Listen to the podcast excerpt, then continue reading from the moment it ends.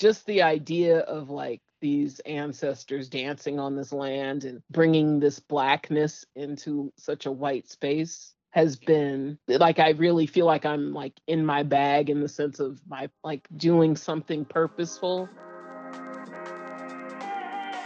Black creativity is unstoppable. The Studio Noise podcast takes you into the studio with black artists and creatives making the art that moves the culture. You get to feel all the inspiration, technique, and passion behind the people making paintings, making sculptures, making prints, making noise. It's the Studio Noise Podcast with your host, Jamal Barber. It's the noise. Yes, it's your boy Jay Barber.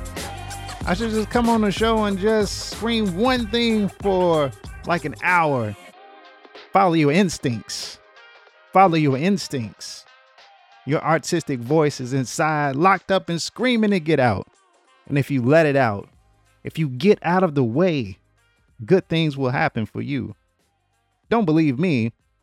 I'm just a little podcast host, you know, a little printmaker in Atlanta. But listen to our guest, Kristine Mays. She's a sculptor out of San Francisco and uses wire to create wonderful ethereal forms.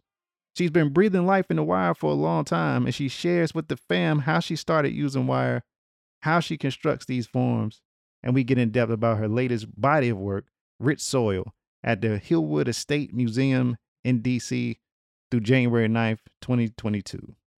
She listens to the noise too. Maybe we helped her out. you know, maybe she listened and then went out and made the noise like I always tell you to do. That's right. hey, that's right, Kristine. But yo, for real, check out the website, studionoisepodcast.com. Follow us on Instagram at Studio Noise Podcast. We'll be sharing some of Kristine's work, some wonderful, wonderful pictures of her work that's installed at Hill- Hillwood right now. Join the Patreon, support the show. Keep us building this archive of the Black contemporary art world for just as little as $5 a month. I appreciate the support. We got some special episodes coming up live from the studio in Midtown. So please look forward to that. Sign up, enjoy all the stuff that we're giving you. Just enjoy the episode in general, yo. But make sure you go tell two friends, just two friends in the DC area that's gonna visit the DC area after you go to the National Mall. Do all that good stuff. But then go check out Rich Soil.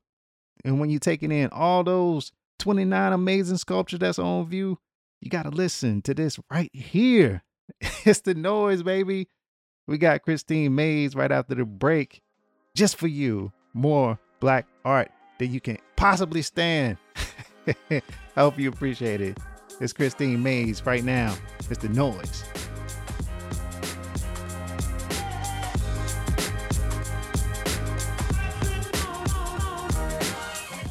This is Wesley Clark here with the family at Studio Noise. I'm official alumni now. Studio Noise with a Z, baby.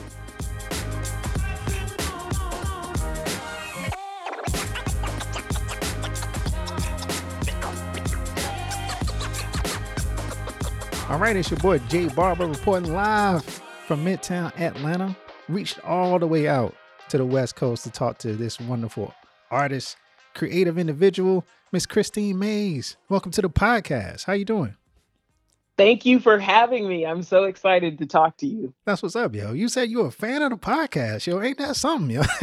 I'm a fan of you. You a fan of the show, so it worked I out, yo. I appreciate you. Yes, I am so excited to be here. I um I've listened to the show I I'm I would say like over the last 2 years or so. Wow. All right. So- yeah. that's, that's all right, yo. I appreciate it. I appreciate it. And now you're here, yo.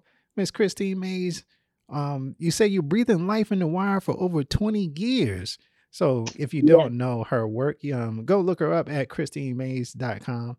Uh, it is some fantastic work. And you know, one thing I wanted to do with the podcast is make sure that we don't uh pigeonhole ourselves.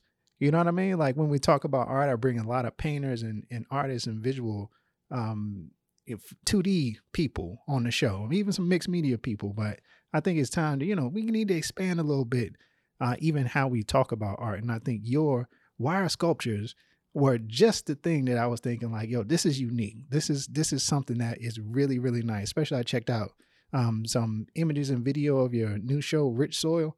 And we'll talk about that later too. But Like, tell a little bit about what you do. Wow. Well, thank you. I'm I um I like the idea of what you just said about about reaching out and looking at art in different ways. Um, what I do is I take hundreds of thousands of of pieces of of steel wire um, and I loop them together with needle nose pliers and cut lots of tiny pieces and put them together into what becomes the human form. And sometimes it's an actual physical person that I create, and then other times it's a garment that reveals the body within. And um, so that's why I like to say breathing life into wire because it's um, basically a body emerges within clothing mm-hmm. and um, and you get in like sort of the feeling of um, a spirit within the clothing. Just just for our purposes of just describing how you ended up in this place, because I know this is not in general where artists start, right? A lot of artists start right. with either like drawing, sketching, painting, you know, all the normal, quote unquote, normal stuff that we introduce people to art through. Like, what were you doing before you picked up like the needle nose pliers and how did you kind of find this medium and come to it as your medium? Um, if we reach all the way back, I've always been like I grew up as a kid that always created things and loved art and grew up in a low income household. So there was not a lot to um to use with regard to to art supplies. I mean, we always had crayons and paper and you know and scissors and things like that. Yeah. So I would always take just random items and try to create something out of it. And so usually most of my work as a kid was unconventional items just because I would take anything and try to make something out of it. And so um so then as I as I got older, I continued to experiment. I I don't have formal training um, with regard to my art education. Uh, but I've just always created things and experimented. And so at the time that I started the sculpture, um, I was in this phase of working, creating um, beaded, like beaded, uh, dangly earrings. And so it's just so random to go from that to, to the work I create now. Yeah. I was making these beaded these beaded earrings, and I kept going into different uh, bead stores and just searching for beads. And I came across a display that had these spools of wire on it, and they were making like they were, you know, pay, basically advertising some sort of workshop where you made like a chandelier type mm. candle holder. Right. And so um I looked at the at the display and I bought the wire that they were promoting for this this workshop. I never took the workshop, but I bought the wire and tried to go home and make my own candle holder based on what I saw. I don't need your stupid workshop. I do yeah, my, I mean, do my like, own workshop. Yeah. Let's stand here and look at it long enough. I think I can figure this out. So I did that and I didn't I mean, they were really sad looking candle holders. so, but at the same time, I I really like the feel of manipulating this wire. So I had so much wire left over from the spool that I bought that I just started playing with it and and then at the same time there was like I was reading something where the I wish I knew. I wish I kept the article. It was some random article I was reading, and the woman said something about um, capturing the air. Uh, it was something about like she threw a string into the air and she and she wrangled the air, or some some really poetic yeah. sentence. Yeah, and it stayed with me, and I thought, like, wouldn't it be great to to sort of capture this, like this l this like essence of something. And so then at the same time I had been I had been collecting all of these magazine clippings. And when I looked at all of them, they were all pictures of people in some form of motion, like either, you know, running or dancing or the wind blowing against them. And so I I thought like it would be great to freeze frame a moment in time. Mm. And so that was the starting point of trying to to put this wire together and I thought like if I could just make it look as if, you know, some moment is has been just captured, then that would be really cool. And so that's that's where all of it began and that's been like sort of the the starting point of anything that I create. And so on that journey, like from that point where you decided to do it and started to do it, how long do you think it, it took you before you were able to manipulate it the way you wanted to and like get like your first form that satisfied the concept? Wow. Um I think it wasn't until maybe it had to at least been like a good 3 years before I could really look at it and know that it was what I initially thought. Right. Yeah. Yeah. Um I mean people were responding to the work immediately, but when I look back at those pieces, I kind of cringe. I mean, I'm kind of like, okay, I that's think really boxy, but Yeah. okay. but I think that's a that's an important thing um, for people to hear, especially like listening to it. Like this stuff is not it don't happen overnight, but I think that kind of investment, like put into it, will get you to where you are now, right? Right. I mean, now I can say, now it's sort of like, you know, like when Malcolm Gladwell says, you know, you put in 10,000 hours Right, before yeah. you're, you're, before you can consider yourself an expert in the sense of not having to uh, physically think of like, how am I going to do this? You know, Yeah, now I, I know the I know the shapes I'm making. I'm I'm familiar with it where it's like learning a language. Like I know it. Um so I just feel like I'm just after all these years I'm in the sweet spot where I could Mm. just look at things and say like okay, I want to try to do this and mm, you know 10 times or 9 out of 10 times I can do it. yeah. That's that's a good that's a good percentage. Nine out of yeah, ten times, yeah. That's good stuff, yo. So tell you I was gonna say like seven out of ten, you know, but I get, I, you know, I if I get like I'm not, I'm never trying to um to create. It's never like here's a picture of a man walking, and then I make a pic, I make a man walking. You know, it's always it has some little flourish or it's just an inspiration, Right. really. The, the Yeah. photo, whatever I'm using. Yeah. Like it's more about the the movement than it is the, Right. the person. Nah, I completely understand that. And so you, when you make these sculptures, they have um this really cool effect of being there and not there. You know what I'm saying? They they're real um I'm, ephemeral's not the right word, but I use that a lot. yeah, yeah, okay. So that's okay.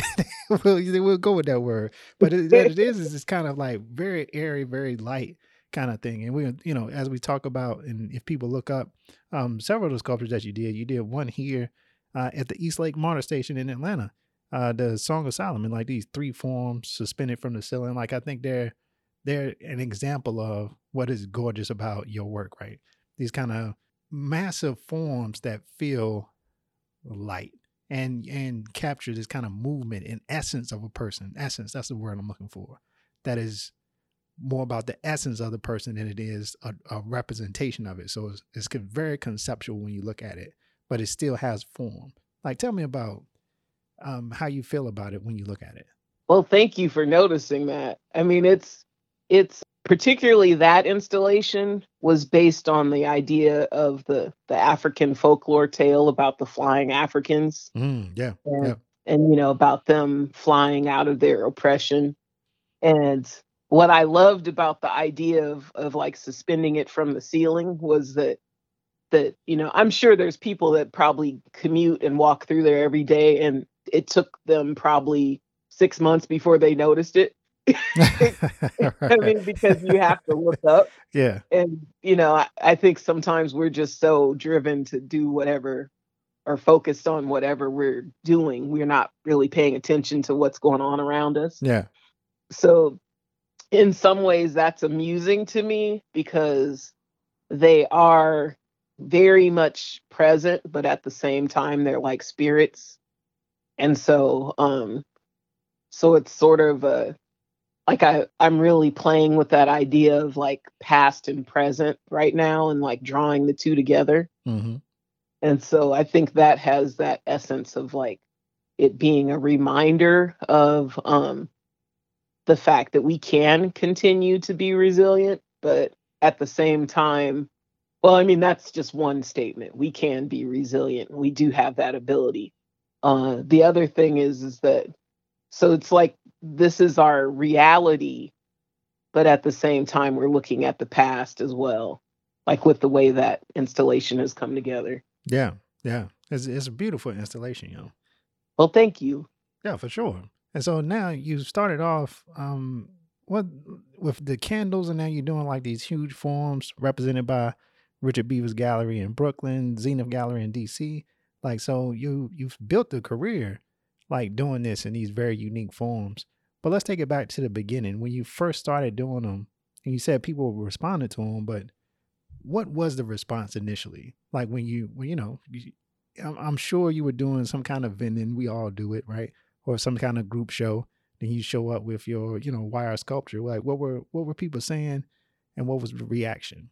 Well, here in San Francisco, we do a, a big program every year, which is actually right around the corner. Every October we do uh, San Francisco Open Studios, and it's this massive show.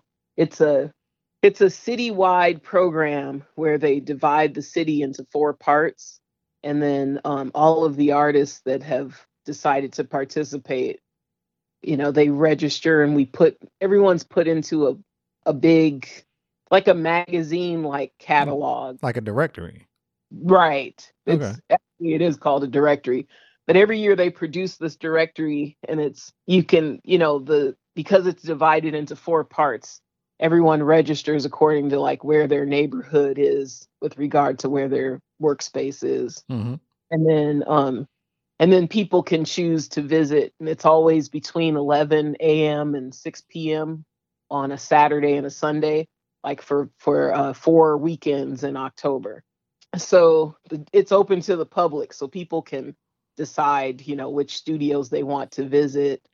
Um i see it as like sort of visual trick or treat with people just showing up and, and looking at whatever they want to see. And so that's hilarious. Yeah it's like you never know. Yeah. Because you really never know what you'll get when you show up. Like you just don't know they do a big group show you know, it's in this, it's at uh, the Soma Soma Arts Cultural Center, which is South of Market Cultural Center here in San Francisco. And so people go to this group show and they get like a sampler of what they could see. So five or six hundred artists do the salon style show. Oh wow! you wander around and you know, and a lot of people take the directory and they wander through because they they organize it by weekend. Yeah. So when you're walking through, you can you can look at the directory and then be like, oh, I like that piece. I want to see more. And then you can circle it in your book. And ah, yeah. So, so long story long, a lot of the work, I mean, it's changed through the years, but at the time when I first participated in it, there were just hundreds of drawings and paintings. And so just this sea of drawings and paintings. So I decided to, to, uh, bring this little sculpture because you know there's like a little i think it's like they give you some 14 by 14 little square or mm, whatever it is yeah.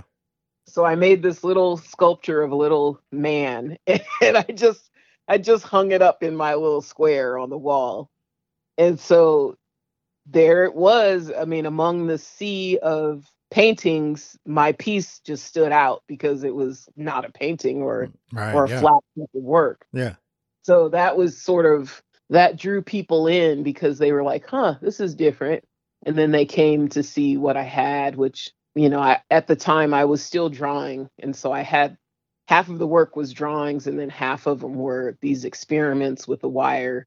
And, um, but people seemed to respond more to the wire than they did the, the drawings. So at that point, I just, I mean, I was having fun with it. So I, but I was encouraged to keep going with the wire because of just seeing how excited people were about Yeah.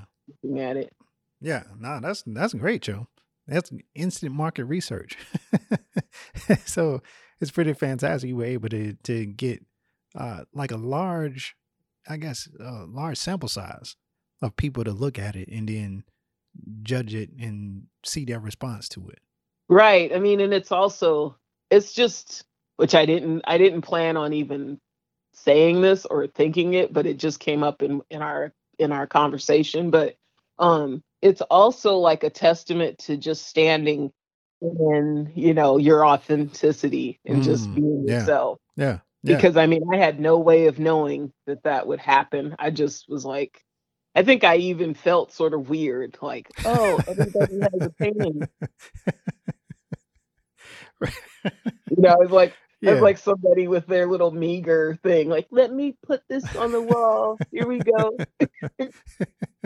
no, I, I understand that, and I, I actually I see it um also in a different way because uh you know I'm a printmaker, so when I do my paintings, I feel a similar way about seeing other people paintings, where I'm like, all right, I paint like a printmaker trying to paint, and when I look at other people who paint like all the time, it's like I see some stuff that they do that I don't do, and I'm wondering if I'm wrong, like so wrong that I should be doing what they're doing. You know what I'm saying? So Yeah, I do I- know what you're saying. yeah, and I think I think I think from what I'm understanding, that's the same feeling that you had. It's like, oh, I'm gonna just pull up with this wire thing, and uh, this is my art. Like, and and it's not a drawing or a painting or like all this traditional stuff that you see in here.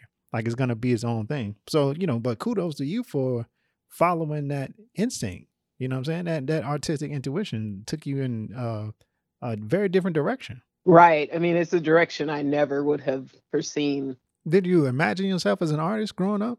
Like, was that was Well- that your goal, or or do you is it just something that you kind of started doing and never stopped? It was it was more of a dream than a goal. And I say that in the sense that I always have felt like art is something that I have to do. Like like when I talk to friends on the phone, they're always like like if they were to say like, "Did you make art today?" That would be a weird question to me. I mean, I mean, it's not like you call your friends and say, "Did you brush your teeth today?" like that's that's kind of how I equate it, like to, you know, some function that has to happen every day. yeah, So I just um it was always a dream in the sense that like I would look at things and I'd think like, "Oh, I wish I could do that," or um and by looking at things I mean like as a kid, like I grew up as a 70s kid. So so I mean I would look at TV and all of the people who had jobs that seemed kind of creative, I was like, "Oh, I want I want a job like that." right, yeah, like um you know we watched bewitched and uh and darrin the husband darrin had a job at an ad agency. Yeah, and so they you know they didn't show him at work very often but when they did show him he had these these boards under his arm like storyboards. Yeah, and i was like oh wow he's making pictures like he- he's drawing pictures for work. Like, I want to do that. And then, you know, and then there was uh, Willona on on Good Times, Yeah. and she worked at the boutique. yeah, And they showed a few episodes where she was in the boutique dressing these mannequins, and I was like, oh, I want a job like that. So it was always like, I knew I wanted to have some creative type of job. And um, so I've always sort of moved in that direction, even though so I I've really spent you know a, a long time in my 20s feeling lost because everyone wanted to know like what are you going to do with your life and they they you know people would put which we all do that you know especially like when you see adults talking to kids graduating high school like what are you going to do with your yeah, life yeah. What's next? Yeah, and I was like, I don't know. Like, I just, I mean, everything went back to like, I wish I could just make art. Like, that would, you know, and then people would say that wasn't a career. So there was all of this struggle, like internal struggle of like, what will I do? Because I can't figure out, like, beyond art, I can't figure out what I would do. That's amazing, yo. But that's a, that's the uh, commonality that uh, a lot of artists have, right? That story of uh, what else would I do? like even if I had the chance to, like there, there'd be nothing that could make me anywhere close to as happy as doing this thing right here, right now. You know what I mean? Right. Nah, that's wonderful, yo. And you grew up in on the West Coast, right? Yes. I'm I'm a San Franciscan. how did that, how did that influence your artwork? I mean, because I'm I'm here in the South. I grew up in North Carolina, Virginia, Georgia now, and you know I think it had a, a big bearing on how I make art. Like, what's the vibe out there, and, and how did it affect you, if at all? Let's see the vibe of San Francisco. It's so it's it's changed a lot. So uh, so really, I'll preface this by saying this is like my experience, you know, over the years of growing up here.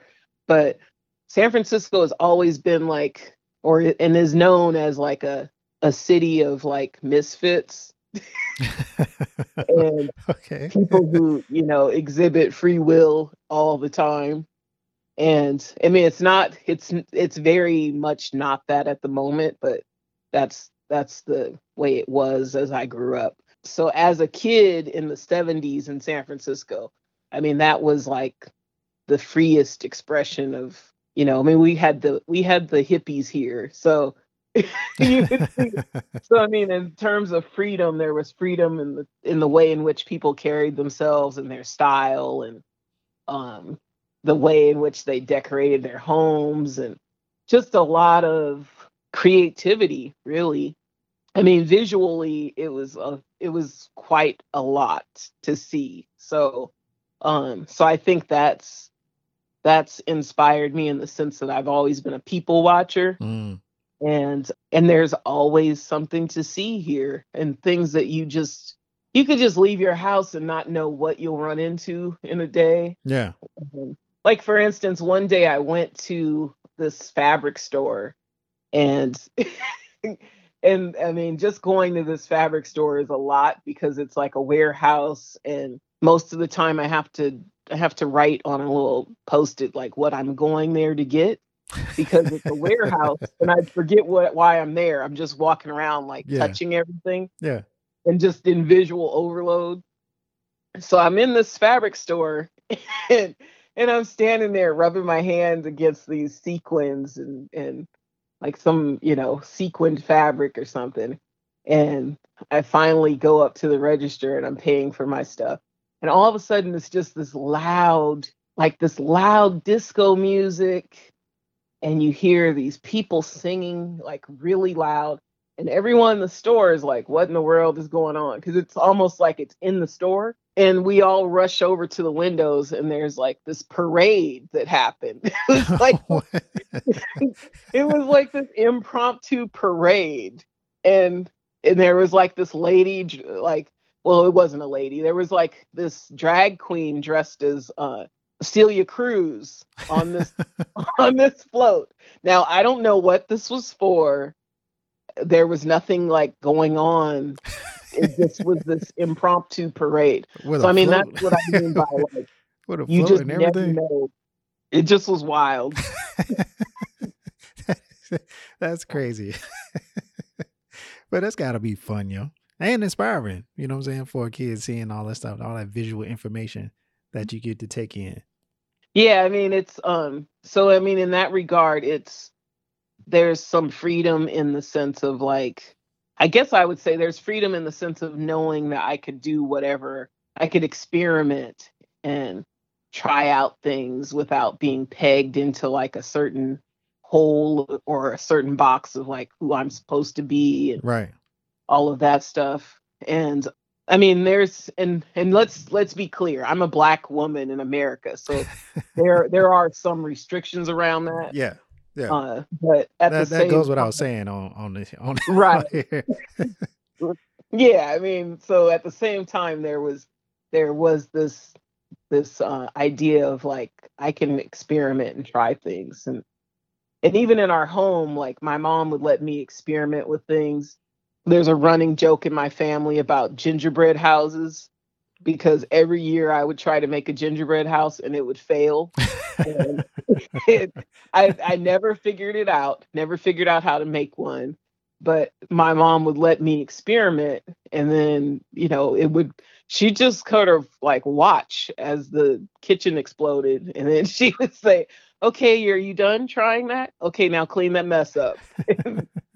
And so there was that freedom to just try something and not be afraid of failing Yeah, that's fantastic, yo. And that, that's that's just the kind of uh, upbringing that you need for an artistic child.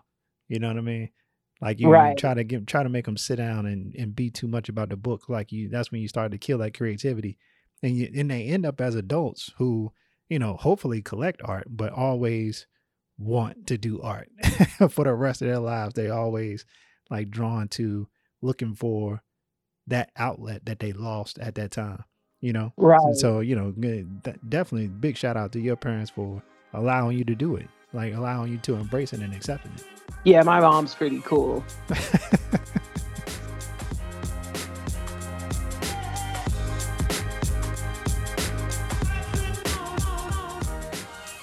This is Lauren Jackson Harris, arts professional extraordinaire, and you're listening to the Studio Noise podcast.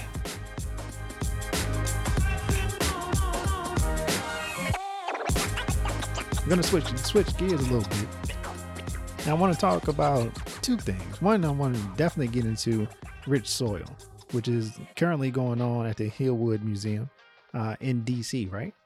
right Yeah, and so there you got that going on. Twenty nine sculptures on this thirteen acre property, um, and it, it's just a beautiful installation from top to bottom. Just uh, if you, we'll be posting pictures on the Studio Noise social media at Studio Noise Podcast on IG. Um, but you know, this is something you really got to see, and there's a great video. We'll put the link in the show notes to the video uh, that goes along with it. But kind of give me the genesis of this project and from the beginning like who approached who how did they find your work and and how'd you end up coming up with this body of work Okay. Um, Rich Soil started out as um well, first of all, I was here in San Francisco and I got this email from um, a place called Filoli Historic House, which is here in the Bay Area, um, a little further down the peninsula, going towards like Palo Alto. And um, Palo Alto is like the city where Stanford University is uh, just to give you know clarity to anyone that's not a Californian. Mhm. But um, I got this email and it was from this woman, and she was like, she said, "I found your work online, and I'd love to talk to you about you possibly doing an exhibit here at our in our gardens." And so, um, so we talked back and forth, and she told me what she envisioned with regard to like you know me doing these outdoor sculptures.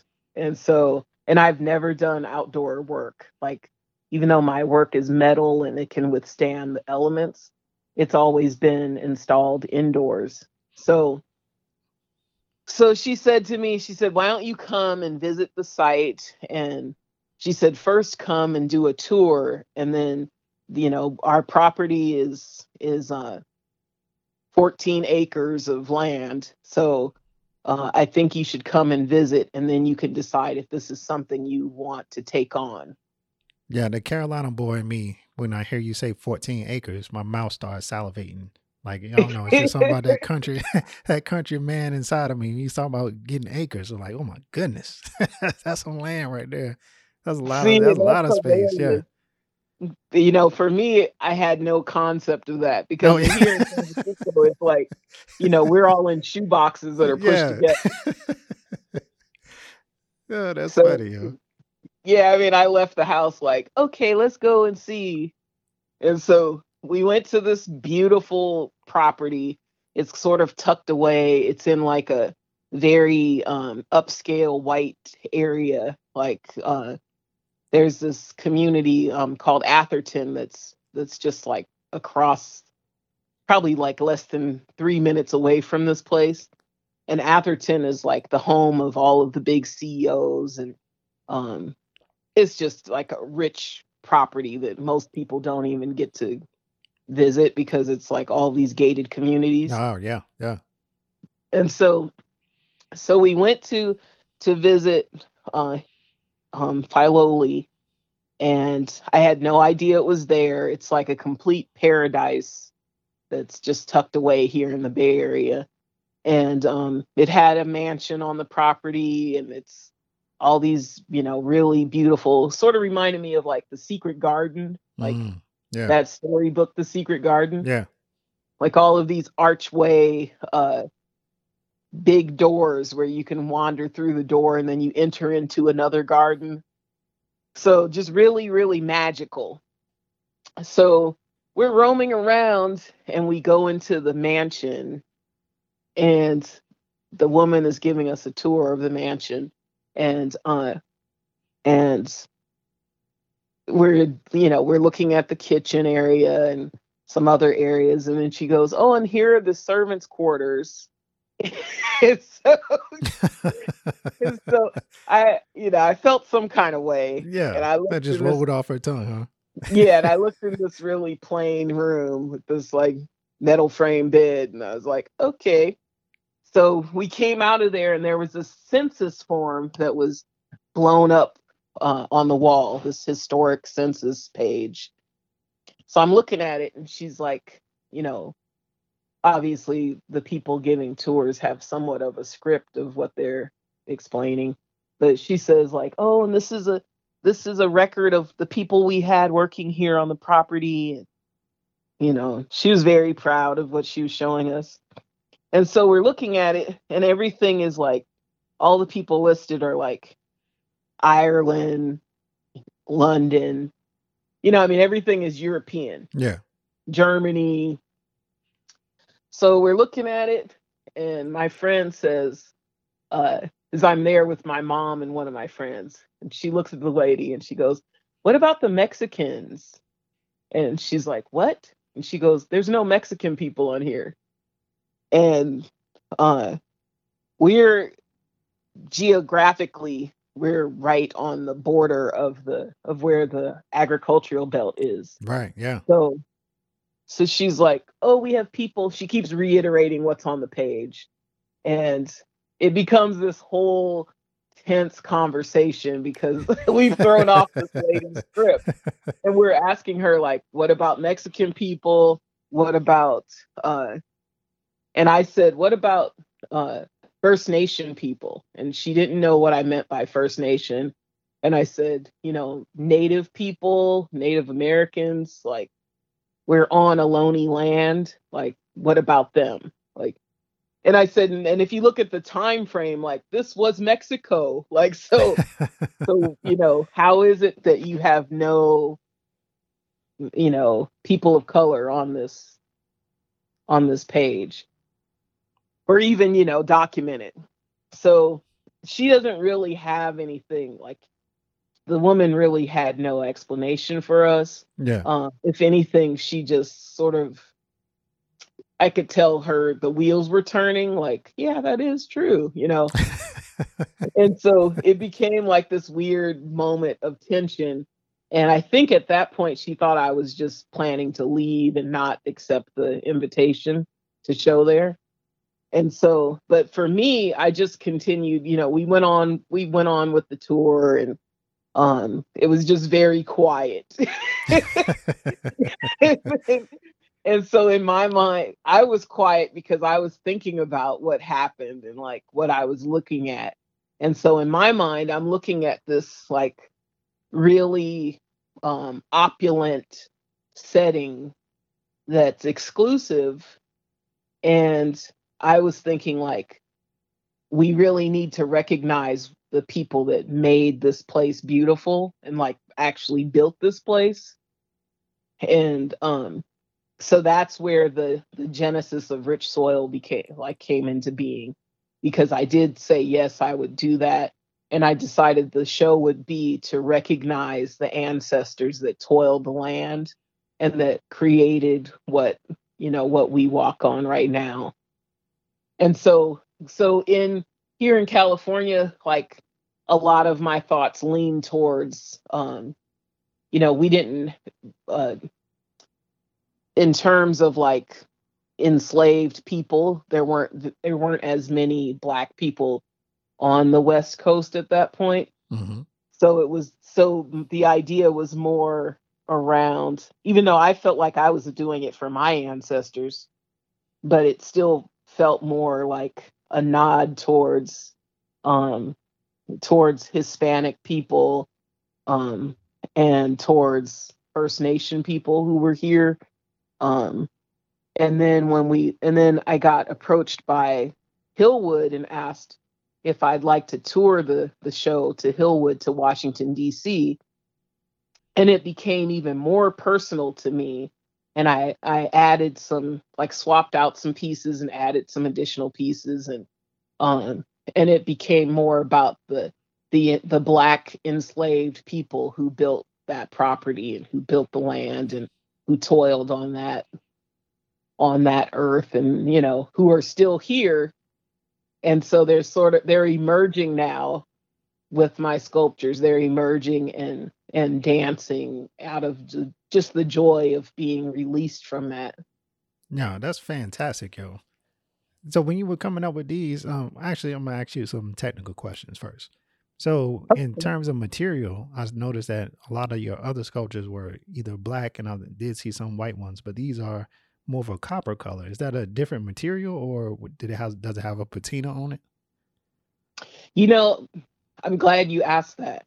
It's um the work is metal, so when I when I'm using just the raw materials, they're like the the material is like a black color, like blackish dark gray color. Mm-hmm. And then I tend to paint the sculptures just to keep them like I started painting them years ago just to keep them from rusting and um, because they will patina and rust over time. And so I had to figure out how I would manage to have all of this work outside.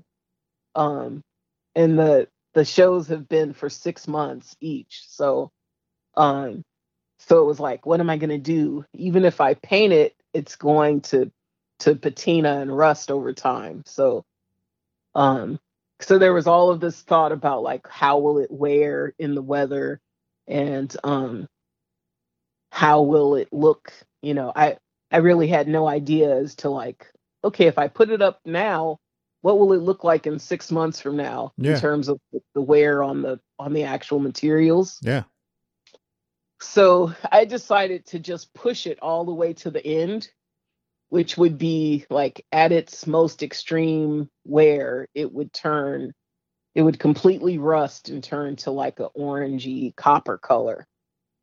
So I searched and found this rust resistant paint that's like in a copper penny color. And um, I think it's called shiny penny, something like that. And so I painted everything the copper color. And then when it, then as it rusts and it and it patinas, it turns to almost the same color. Hmm. So it's sort of seamless. Yeah. So really it just if anything, it just becomes more matte as opposed to like being shiny when I first put it outside. Right. I think so. Yeah, especially like when you look at the pictures, um, and it, you know some fantastic pictures took of these things too. You know, shout out to the photographers at Hillwood. but uh, I don't know, is these these really lush environments like the greens and the flowers and everything, and then you have this like brown specter of a dress dancing. You know what I'm saying? And uh, just hinting at a form that's moving through space. Like some of the pictures have multiple um, sculptures in it, so it looks like it's in motion almost.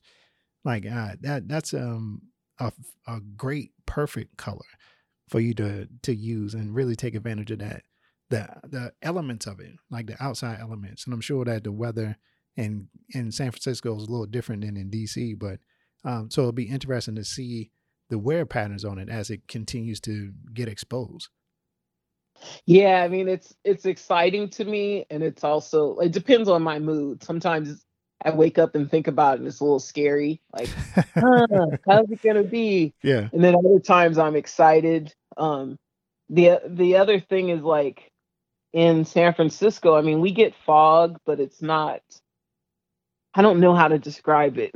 We get fog, but our weather is more dry. So, mm. and, and, we're definitely in a drought at the moment. so in the time frame that my work was was here, that rich soil was up and on display here. We didn't get very much rain and um we just had to deal with like fog every day. Right. And so I get to fast forward to DC. I installed the show uh, in June, and it was in the middle of like a hot DC summer with with like 98% humidity and, and Yeah. so i mean it was it was like walking yeah. into like a misty shower then like remnants of a hurricane come through like since then too. Yeah, I mean, we had hurricane warnings like during the the first week that I was there, and it rained, and so I mean, the second day that the work was up, it completely rained on it, and so I was like, okay, let's see, you know, and and um, one lady was she was like adjusting one of the pieces, and she's like there's something that's like on the work. Like, I don't know if your paint's coming off. And I was like, no, it's not. The paint doesn't come off. Like, so I touched it and I'm like, no, that's like powdery rust that's forming on the work already. And so, you know, it's just wild to see. I said, that's just like a product of the weather. Yeah, yeah. But I think you can that's also something you can use to your advantage, you know, as you start like adding these different like color patinas to it. I think it, it'll take on a whole new movement with it. You know what I mean? Like if, if that's, That's something you want to explore, but I think that I think it would be super interesting just to to see what happens like over this this next period of time. That's a great idea. So tell me this: how how strong are these? I mean, they're sitting outside exposed. Um, how heavy are they? They're actually not very heavy. They're um I think my heaviest piece is like 30 or 40 pounds. Oh wow, that's that's super light, and compared to the the size of it, if it's only forty pounds, I think is that's super light, yo. So are they Like are if they pretty tough? Like if if you know a branch fell down off a tree or something and, and hit it, would it damage it completely? No, it wouldn't. At least I mean unless it's like a huge tree or something. Yeah, But I mean it's it's um it's more of like def the work is definitely more about volume than about the weight. right. and um, as i overlap these pieces of wire like the overlapping and connecting of the pieces is what makes it sturdy Yeah, and so um like if like if you were here in my studio handling the work it would be a thing of like you would have to like physically step or fall on it like i mean i'm talking like fall hard on it in order to damage it right. so um like it's very much like a shell Oh, And that's so- fascinating. Yeah, so it's it's pretty wild because I play with the idea of it looking very um delicate and and uh one of my friends said it was buoyant. like they're like it looks very buoyant. Yeah, it's I, it's a couple of these that are are um. Forgive me, I don't know. Is it Conjuring number eleven, where it's like a, a dress and the arms are kind of thrown back at the top of it? Like, Right. It's something about the way the folds are in the dress. You you did you don't put it. You, you I don't want to say this. You make the folds into it. Like you don't make like a flat thing and then bend it into like this form. You you shape it as you go along. Right. Okay. It's um it's a strange I'm gonna try to explain my process, but people usually just give me a blank stare when I explain it. We're artists, y'all. So, so my blank stare is gonna be uh, me imagining myself phys- physically try to do it. but, but yeah, let's hear it. Let's hear it. yeah i tend i tend to to um i collect photos of all different you know people in motion. Uh for this exhibit i was i was inspired by the alvin ailey dancers Mm, just because like when you look at photos that they take they're they're always in groupings. Yeah, yeah, I I knew like for for so much property, um, like Hillwood also has like you know, they have like 16 acres or some, you know, ridiculous amount of land.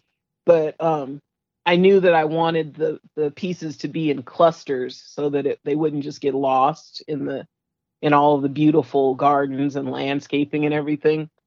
So I was looking at the Alvin Ailey dancers because they pose together and they they interact together. Mhm. And so all of the installations um I had this whole thing where some friends were kind of rolling their eyes, but I was like it was like no filler. I want like each piece to be strong enough to be seen by itself, but at the same time it could interact with the other pieces when I put it on display.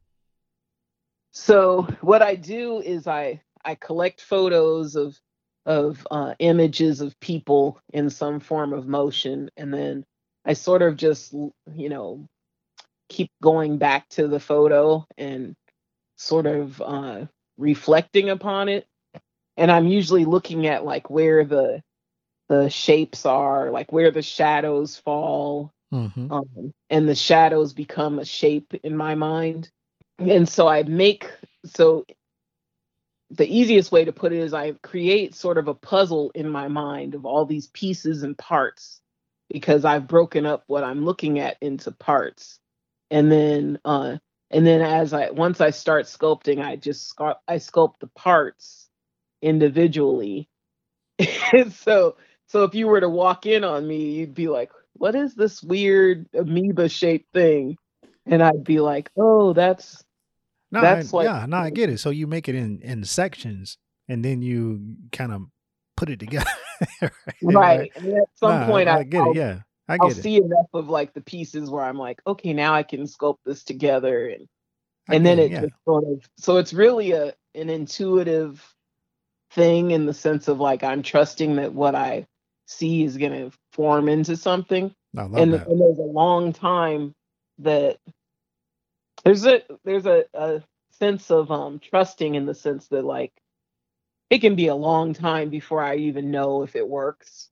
like where I'm like visually I don't know what in the world this is. Like I know what I want it to become and then you know then it finally reveals itself and then that's that's what I end up with. Nah, that's wonderful, yo. That's wonderful. It's always amazing artists, uh, their capacity to understand like spatial relationships and stuff like that.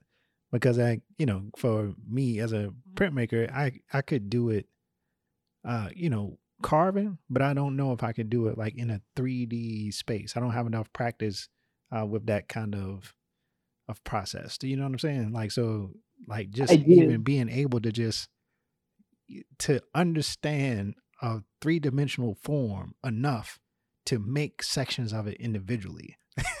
I think that's amazing because I would have to like literally start at the top and make the whole thing like as I go. Like I could, I don't, I don't know if I could imagine it and and understand. I, I think it, understanding is a better word to understand that that kind of form that it makes because you are making like a shell. So it's, if it's they're all like hollow in the inside, you're understanding the contour of the edge of a fold enough to like create it individually. That's amazing, you know. Well, thank you. I mean, I have I have a serious appreciation for printmaking because I cannot um like I've wanted to do some some linoleum cuts and I've tried little miniature things and it's been like a, tr- a trial and error kind of thing Mm-hmm. because I'm I'm trying to visualize how you come up with this play of like positive and negative space. And you know, I'm always like, where do you cut? Like, how do you know? how do you know where you're cutting? Like, like because if you do the reverse, you could mess up the whole thing. Like, Yeah, that's So- that's amazing, yo. Like it, you know, funny. This this might be yeah. and This is this is not uh this was not my plan to come in and solicit you, but but seeing these as prints would be amazing. Like I don't know if you ever tried to print your wires or or something, but yeah, I, I think that might be something we'll have to talk about off mic. But um, I I just find it it would make a beautiful print. The impression of just the way that the lines and all the individual wires are moving and creating this form, it would make an amazing print if you ever wanted to like do it. Wow, I hadn't even thought about that. Yeah, yeah, it was it would we we'll talk about later. After this, yeah, because that's that's a more complicated conversation. But I I get excited over printmaking, so don't don't bother me. anyway, But, you know, I'm going to say this, and this is, I mean, since this conversation has gone all over the place, but there's, um, you know, I think that this is like the the beauty of talking to a to another artist is because you know we're both kind of vibing off of of each other and and just the the process of creating and what you know naming what inspires us. And you know i was looking at um i had the privilege of going to the to the african american smithsonian mm, yeah, I yeah, know I'm yeah. naming it in the wrong way, but um, I, I mean, I really barely touched upon all that's there because you know you'd have to go there, you know, at least several times to see everything, and we were only there for like three hours, which felt like a drop in the bucket. Yeah, It just felt like we blinked and it was like, oh, time to go. but um, one of the things that stayed with me was, you know, when you see the building from the outside, there there's no way to convey just how beautiful that building is. oh yeah, Like yeah. like the architecture of the actual building. And so I found myself standing in the lobby right before we left, and I just stared at the wire work, like the metal work Yeah. that's there, and the way it it makes me think of um, like it gave me the impression of like the outline of like stained glass or like a mm-hmm. for like a black church you know Mhm. like like when you see a, a stained glass window in a black church it looks a little different um in the sense of like the way in which if it's if it has like an afrocentric flair to it the way in which they've taken the shapes uh in which they put the glass in but the metal work just really blew me away because it made me think like how eventually I would love to have to do some sort of um public installation where it's like a building Oh, that that's would be not wire work. yeah, Like that would be wonderful, yo. it's just like the flat element of all the overlapping of wire. Yeah, that would be wonderful, yo. I remember um I haven't been to that museum, but when the last time I went to DC, it was it was before, it was two months before it opened. And so all you could see on the outside was just that structure that you're talking about. They had installed it. It was it's a fantastic, beautiful, beautiful building. You can jo- go just look at the outside. and it's and it's pretty amazing. And I can I can definitely see uh some of that inside of your work. Yeah, I mean it was incredible. It really was. Yeah, amazing stuff, yo. And so, do you do you have a favorite out of out of the twenty nine? Like, how'd you end up uh, on twenty nine? Was that the request? it's so funny. Everybody's like 29 sculptures. No, the hilarious part is I, you know, when I took on the the first when I took on the project, I thought I just need a lot of sculptures. Like, oh my goodness. I mean, I literally spent a year and it was like, you know, I would say easily like 16 hour days every day Wow. or like a year. Wow. so i really did nothing but work and um i don't even know how i got through that year. I mean i literally did nothing. Like people didn't see me which was sort of sad because that was that was 2019 and i kept and i was like uh everybody's like where are you? Are you okay? And i'm like i'm working i'm working i'll you know i'm like but when this is over we're gonna go out and so i had all these plans like you know and i even and i wore like kind of the same clothes oh, you know how we get into Yeah. our work clothes yeah. so i just was like i'm so sick of these clothes i could burn them and so I bought new clothes with this whole anticipation that 2020 was going to be the year of like just relaxing and being with friends and going places. yeah, it's gonna be my year, yo. And, you know, sure enough, all that shut down. it was like, nope.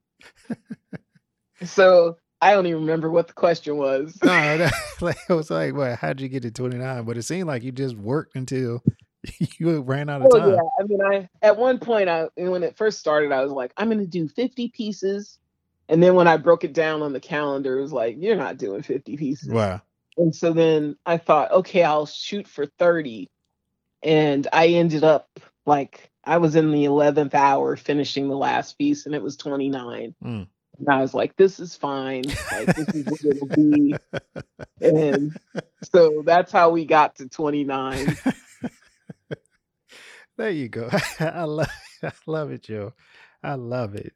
So after doing all that work, like um as we start to wrap this up a little bit, um what did what did you learn about the process and about how you were thinking in yourself as you just went through this this massive effort over this year long to make this incredible body of work?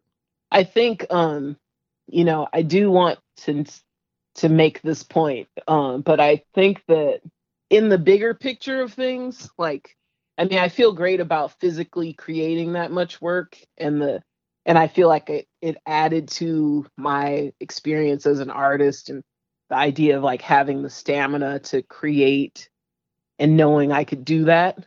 But in the bigger picture, it really felt like pushing forward in the sense of like I was really wrapped up in like how will I honor the people that have come before me and the ancestors and um this idea of like reclaiming spaces Mm-hmm.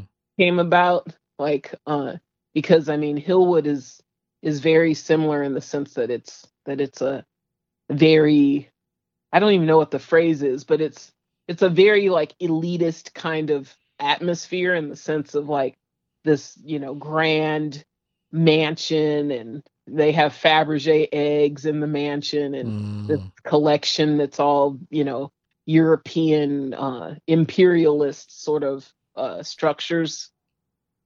And so just the idea of like these ancestors dancing on this land and bringing this blackness into such a white space um has been like I really feel like I'm like in my bag in the sense of my like doing something purposeful Mm-hmm. and and um and like significant um in the sense of not in the sense of impressing anybody but just in the sense of like being able to go to sleep at night knowing I've done something to to shift things in the world and then um the other significant thing to note is that in Washington D.C. even though Hillwood is there it's not near the the um the other museums like it's Mhm. not it's not along with all the Smithsonian museums it's it's actually in like a little nook of a neighborhood where you have to to sort of go away from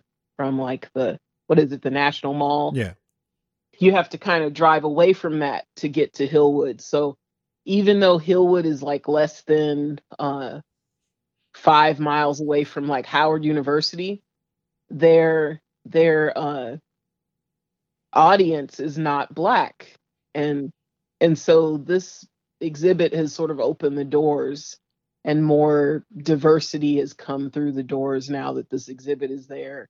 And so I didn't realize when I when I decided to do the show that it would actually be something that would that would sort of uh, in, initiate this kind of change but that feels really good Yeah, that that's amazing, yo. That's amazing, especially um creating. How do I want to say it? Creating the opportunity for us to enter those spaces, right? You know what I'm saying? Giving us a reason to diversify. right this this uh this random little place. yeah i mean yeah, and, they. No, and they, shifted a lot i mean like they did a land acknowledgement of like not only the native people uh, the the native peoples that are, that resided there yeah. which they had never done before. And they've been there like since the early 70s or something like that. And um and they also like the part that really got to me I, I probably cried about it for like three days after i saw the statement but they also acknowledged the families that had enslaved people Mm. on the properties, like the on that land before the the owner that had it now had it. But um, that was like it just blew me back because um it really like I realized that it was really important for me to sort of um I mean to just make some acknowledgement um of our presence here in this country and um I think that you know even though black people influence so much I mean we influence everything Mm-hmm. with regard to to inventions and art and culture and music and everything else but we're but i think that our um, efforts are sometimes really overlooked and so um so the show has initiated a lot of conversation around around looking at that and you know my statements around the show have always been that people need to um that it's a it's a reckoning work in the sense that everybody needs to examine their their uh, ancestors and that this isn't just about black people this is about like everyone examining you know where they came from and the Right. choices that their ancestors made or didn't make Right. and or you know whether or not they even had a choice so so yeah it's it's quite a big uh thing in my life at the moment I would say so, yo. Fantastic, yo. And that's what happened when you uh step into your own spirit. You know what I'm saying? Accept your own intuition and make work that's true to you. And you put that truth into the universe, and that's what happened, yo. You make a difference. So uh definitely for sure. Kristine Mays, Rich Soil on display through January 9th, uh 2022 at Hillwood Museum and Gardens. Uh, make sure y'all go check it out. I'm gonna make some time to go up there and check it out. Go see my mother-in-law and go see uh, Rich Soil and all the good stuff you got going on. Kristine, tell them where they can find you. You can find me on Instagram at Kristine, which starts with a K, K R I S T I N E M A Y S. I'm I'm also on you can find my website, which is www.kristinemays.com. And I'm also on Facebook if you and you can Google me as well if you want to see like any articles or past events that I've been a part of. Oh yes, and I, they definitely need to do that. Kristine Mays, one to watch. Thank you so much for coming on the show. And she's a fan of the show, so we always got love for her. Now she's part of the fam. Much love to you. I'm excited to be part of the family. Thank you. Yes.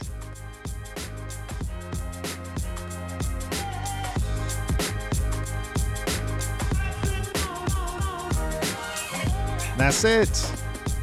Another episode of Studio Noise in the bag. Big shout out to Kristine Mays for taking the time to come on the show, talk about her work. Great conversation. I love it, yo. I love interacting with these people, yo. It's amazing. Keeps me charged up when I'm in the studio. Hope it keeps you charged up too. To all my artists out there, make sure you put in the work. Make sure you listen to that little voice on the inside telling you to do something a little different.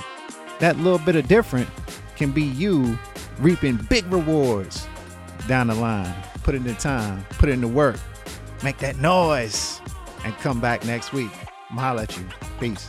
Thank you for listening to the Studio Noise Podcast. Subscribe wherever you listen to podcasts. Please take a second to rate us and write a review to make sure everybody knows about the noise. Follow us on Instagram at Studio Noise Podcast.